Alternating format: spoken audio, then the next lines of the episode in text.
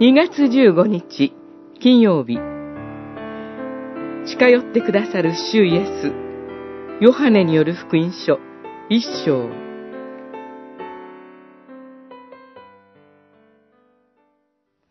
その翌日、ヨハネは自分の方へイエスが来られるのを見て言った。見よ、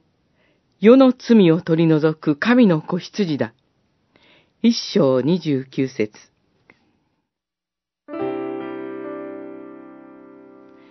洗礼者ヨハネは、主イエスを杉越祭で犠牲とされる子羊に例えました。子羊は非常にか弱く、無力です。主イエスは栄光に輝く全能の神ですが、子羊のように全く無力な状態となられました。このことは、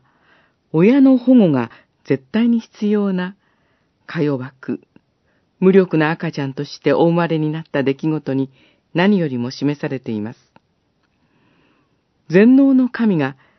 全く無力な状態となられたのは、罪に汚れた私たちに近づき、私たちの罪を担って十字架で取り除いてくださるためです。もし私たちの目の前に百獣の王、ライオンや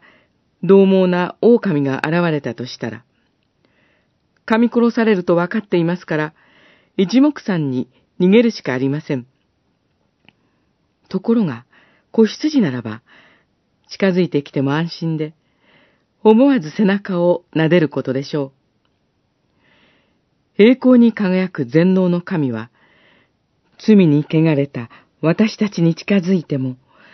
私たちが滅びへの恐れを抱かないように、子羊のような